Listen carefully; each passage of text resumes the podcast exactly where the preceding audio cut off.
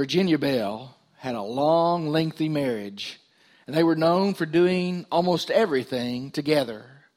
Towards the end of her life, Dr. Bell had to care for her.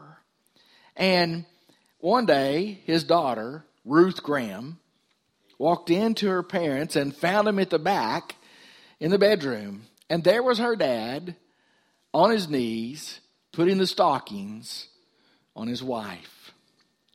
When she saw him there, it brought tears to her eyes, but he said, You know, you know that the greatest privilege of my life is taking care of your mother. See, love, true love, sees service as a privilege. And from this passage of Scripture, true love is measured in self giving. True love is measured in self giving. Not what do we take, not what do we gain, but what do we give is the measure of true love. And so, three things that I think the Apostle Paul and God want us to know this morning. Notice that love is for the totality of life. What do I mean by that? You see, in these first three verses, Paul takes the sum of life, man's deeds, what he can do in three different areas, and basically, he says if you do those great things, but you don't have and exercise true love, it's worthless. He's saying that life without true love is really empty. You see, but the love he's talking about here, he said we're supposed to have God's kind of love towards one another. It's agape love. It's always self giving love. It's always wanting the best for the other instead of worried about self. It's a picture of Jesus on the cross. And Paul divides this totality of life into three areas. The first one is in verse 1, it's deeds of power. Deeds of power, though I speak with the tongues of men and angels, but have not love, I become a sounding brass and a clanging cymbal. You see, the word there, a clanging brass or a clanging cymbal, means a harsh sound, a uh, um, how do I want to say it? It means a sound without any kind of harmony. So what he's saying, you can go through life and you can speak with the tongues of men and angels. You can really be a great orator, but if you're not practicing love as you do it, it's hollow. It, it brings no harmony to your life or other lives. And he's calling us to examine, are we in harmony with God? Now I want to make something very clear. The first step in being in harmony with God accepting Jesus Christ as your personal Lord and Savior. But the second step is just as important, and that is surrendering your life and living for Him on a daily basis. And that helps us have harmony with men and harmony with God, and we're not a clanging brass or a noisy cymbal. Then he says, deeds of knowledge in verse 2. And though I have the gift of prophecy and understand all mysteries, wouldn't that be wonderful? And all knowledge, and though I have all faith so that I could remove mountains, amen. But I have not love, I am nothing. You see, he includes knowledge here, and if you notice, it's it's knowledge that we seek out to find. It's it, it's knowledge that we have by experience, because there is a different kind of knowledge. There's head knowledge, book knowledge, and there's experiential knowledge. You know it by experience. But there's also a third type of knowledge, and that which is revealed by God, faith, wonder working faith. And he says, any of those knowledges that we may have, any of these gifts that we may use, if we use them without God's kind of love, we are nothing. See, a lot of people try to make a mark in life by some great deed of knowledge. I know this, I know that, we pass on this or we pass on that. I want to tell you something. The only mark we're really going to make in life is how did we love others the way Jesus loved us? If you're going to leave a inheritance, or inheritance for your children and grandchildren, for your neighbors, it should be, man, that guy or that lady practiced Jesus kind of love. See, it make us pause through life, and, and the question really is, in what I'm doing, am I doing what Jesus would do? But he goes to a third thing. He says, deeds of charity. You see, look at this. And though I bestow all my goods to feed the poor, wow. And though I give my body to be burned, ooh, but I have not love, it profits me nothing. See, a lot of people think that their good deeds give them some kind of special favor with God, but Jesus said, I am the way, the truth, and the life. No one comes to the Father but by me. Good deeds don't count. Are you hearing me? Until after you accept Christ, and then He marks them down for your heavenly rewards. If I don't have that, it profits me nothing. He's talking about the totality of life lived with God's kind of love. The story is told of an orphan. And she rebelled so often that they just sort of shipped her from one orphanage to another as soon as they could get rid of her because she had no social graces. She had no friends. She was hostile to all forms of authority. And one day, as, as they were playing in the yard, the orphans were playing there at the orphanage, they saw the little girl run over and as high as she could reach up in a tree limb, reaching over the um, sidewalk, she put a little note. That was strictly forbidden. You contact the wrong kind of people there at the orphanage, outside the orphanage. And two of the little girls that had sort of been antagonized ran over there and they got the note as soon as she left. They were going to use it to blackmail her, do her chores, and things of that nature. And, and when they opened the note and read it, it sort of made them step back. Because on the note, she wrote these words To whoever finds this, I love you. What was the little girl needing? You see, she didn't need all these things deeds of power, deeds of knowledge, deeds of charity. She needed an expression of love. Where you may not be able to affect people, where you're not able to reach their hearts, where you can't do other things to help them. The one thing that will impress them more than anything else is do you love like Jesus loves? Do you live your life in such a way that, that those around you know that you belong to Jesus by the way you love? Isn't that what he said? This is a new commandment I give to you that you love one another as I have loved to you. By this, all men shall know that you are my disciples. Now, I'm going to get a little personal. If that's the truth, then why are so many Baptist churches known for fighting and fussing? Because if you want a really bad experience, have a bad business meeting in a Baptist church, and it usually boils down to money. Not somebody's doctrine is wrong. Not somebody's doing this or that, some kind of sin. But money.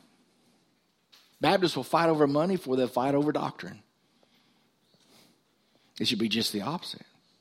Y'all are getting awful quiet, so I guess I better get off that horse. My, my wife is looking down, like, please don't say anything else. That's always my sign to move on. Either that or when she turns bright red and I realize I've messed up somehow. But see, we need to ask the talents and abilities, the gifts that we have been given, are we using them in love?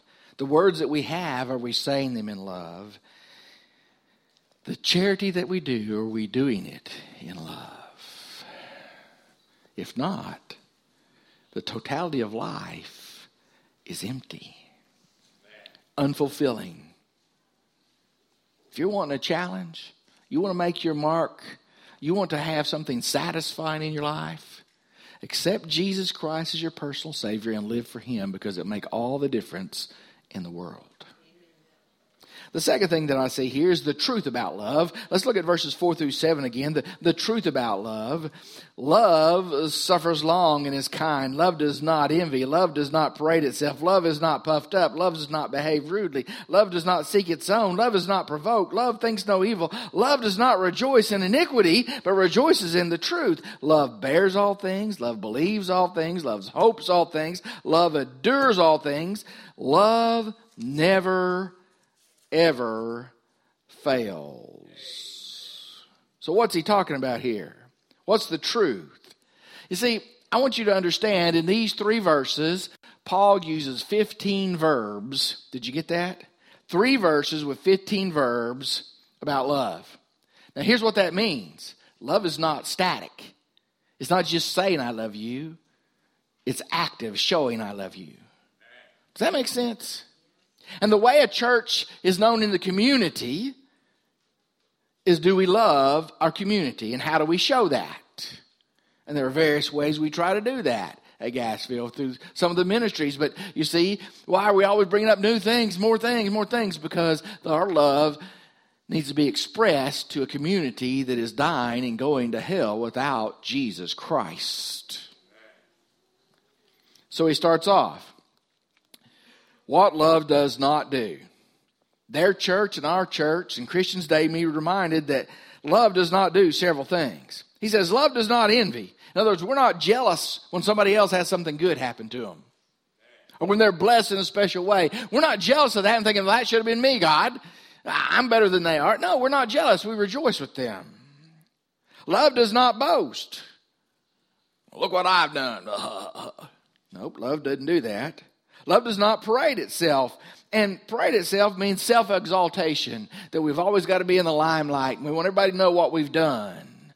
Love doesn't do that. Love does a lot of things just quietly.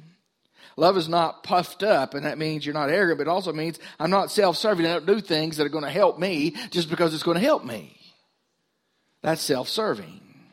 Love does not behave rudely, and I, I don't think I need to really define that for you. We've all seen love behave rudely. It's not true love.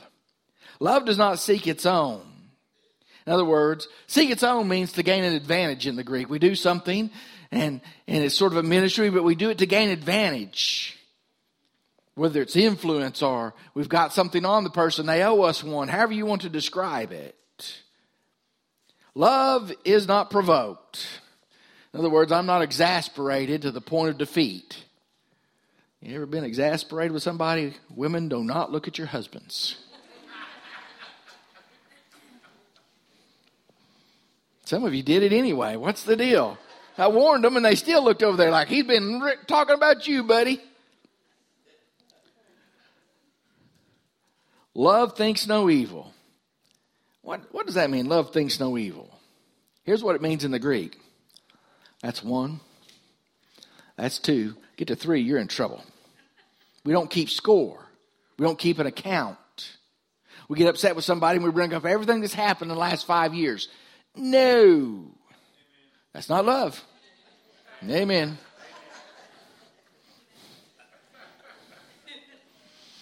You know that old saying, an elephant never forgets? Whoever wrote that wasn't married. I'll let you figure, figure that one out, okay? My wife says, go on. Love does not rejoice in iniquity, but rejoices in the truth. Here, here's what that means I don't want to rejoice when I hear something evil about somebody or that something bad happened to them. Somebody say, Did you hear about so and so? No. Well, can you believe what they did? I said, I don't believe it unless they tell me they were guilty of it. I know that person.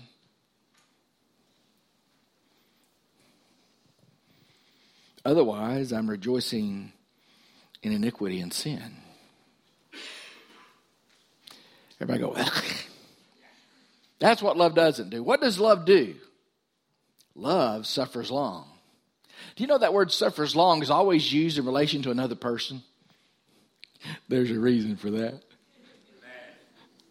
My wife suffers long. You can say amen, okay? She does. Love is kind. I've figured out that that's uh, something hard to do to be loving when somebody is mistreating you, but isn't that what Jesus said? Love those who mistreat you and abuse you. Now, I'm going to say that, but I want to make something very clear. Hear me. Ladies, in an abusive relationship, don't have to be kind, they have to get out. Did you hear me? Okay. And if you need help with that, see me after church. Love rejoices in the truth. Jesus said, I am the way, the life, and the truth. So we rejoice in Jesus and the truth of the gospel that he came according to God's mercy and God's grace. He lived a perfect life. He spread his arms and died on the cross in my place and in your place. And he rose the third day. And then after 40 days, he ascended to heaven with the promise, I'm coming back for you. Do we rejoice in that? That colors our days. Love bears all things. It doesn't just mean to endure, but it means to cover. Isn't that what James said? I think it was James when he said, Love covers a multitude of sins. With forgiveness. Love believes all things, not gullible, but looking for the best in people. In other words, I believe people have the best in them until God brings something out that makes me wonder where did that come from? I fa- found out something in my life. If you expect the best of people, you usually get the best of people. If you treat them like you want to be treated, they'll treat you the same way. Very few people actually take advantage of that. Some do, but that's between them and God. My part is to believe all things and look for the best. Love hopes all things. It hopes all things. I'm looking forward to the day when there's no more pain, no more sorrow, no more death, no more tears. I'm looking forward today to see my mama again, to see my in laws again, to see my grandmother again. I can just keep going on. To see those faithful saints that God has blessed me to be able to pastor and to see them in heaven in all of its glories and to see my Savior and fall at His feet and just say, Thank you. That's hope. Love endures all things means steadfast. It's a positive attitude of faith. And we need to ask, do we love like that? You see, the truth about love is it's not static, it's active, it's deeds also. Mother Teresa may not always agree with her theology, but I agreed with her love. Here's what she said about it. She said, We can do no great things man, living like she lived, I thought that was a great thing. But she said, We can do no great things, but we can do small things with great love. Isn't that what Jesus meant when he said, Whoever wishes to become great among you shall be your servant? Wow. What a truth about love. And we need to examine our love for God, our love for each other, our love for our families, our love for our community, and see are we doing those great things? Or those little things with great love? Well, what's the last thing? See, we have the totality of life, the truth about love, and the timelessness, timelessness of love. Timelessness. Try to say that real fast. It's in verses 8 through 13. And in verses 8 through 13, what Paul is doing, he, he, he compares the temporary with the eternal. Okay? What, what does he have to say? He starts out by saying the permanency of love. Verse 8 says, Love never fails. The word there means to suffer ruin, to collapse. You see, relationships in life are supposed to be built on that type of love. I'm not in love anymore. Well, if you're not in love anymore, according to the Bible, you never were. Or you haven't been practicing agape love.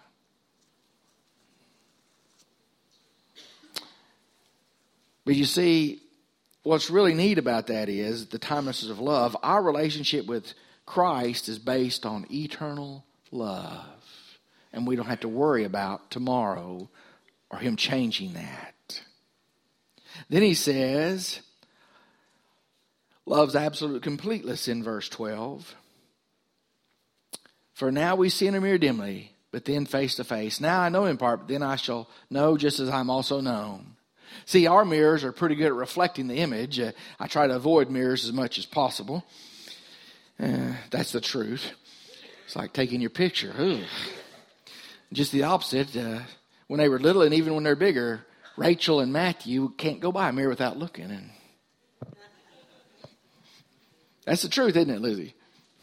And somehow, Rebecca's child, that should have been Matthew's child, Mason does the same thing. He walks by, he sticks his hand in his pockets, he looks himself over, he smiles, and he goes on happy with what he saw. But see, in Paul's day, it wasn't that way because mirrors weren't polished the way they are now, and everything was distorted, and so you'd see dimly. You might get a little bit of representation, but not then. But he says, then there's no mirrors. We see face to face. We're known as we are known. That's what love does for us. It's complete. And then he stresses love's absolute supremacy in that last verse, one of the most famous verses in the Bible. Now abideth faith, hope, and love, these three, but the greatest of these is love. Faith abides. Our relationship with Christ is based on faith, it abides. Hope abides. We're going to participate with God, as I've said before, in His eternal kingdom. Hallelujah. But love abides, for where God is, love is. Now, I want you to think about this little statement. I wish I had a thought of it. You know, God cannot said to have exercised faith. Have you ever thought about that? God don't have to have faith. He can do what he wants. He's God. And whatever he purposes is going to be done. God is never said to have hope.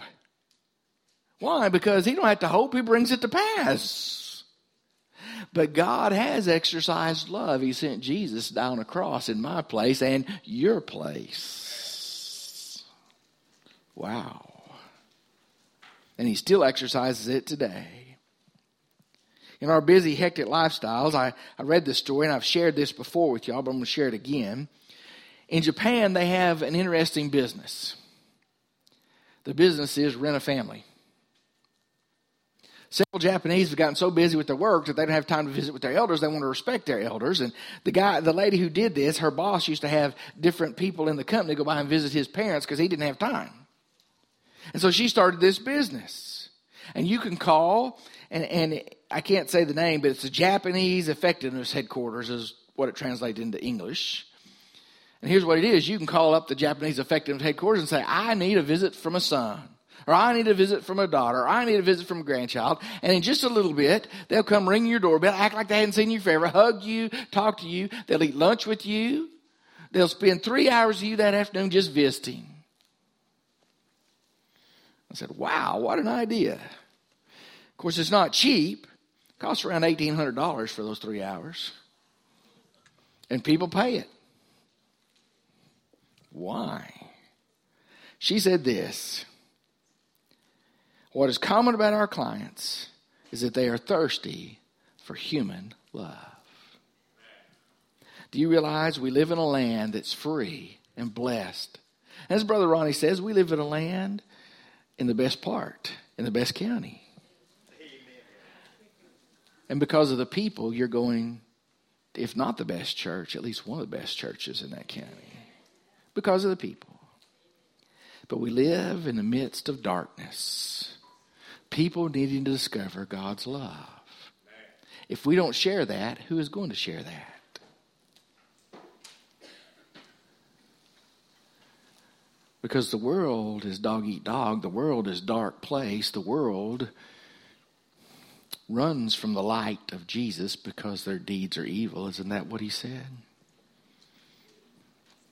And we need to take the light out of here and share it out there.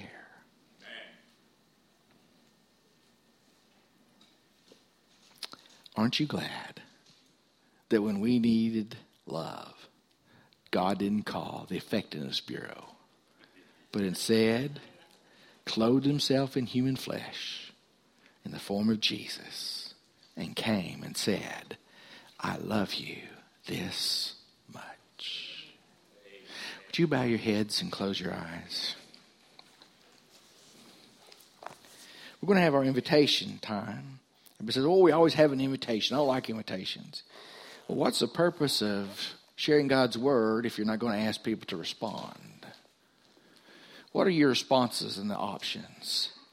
Some of you know, you've been told about Jesus, you've been witnessed to, you, you know Jesus is real, and yet, for some reason, you're still dragging. For some reason, you just don't want to turn it over. And this morning, he says, I love you. And you need to accept Jesus Christ as your personal Lord and Savior.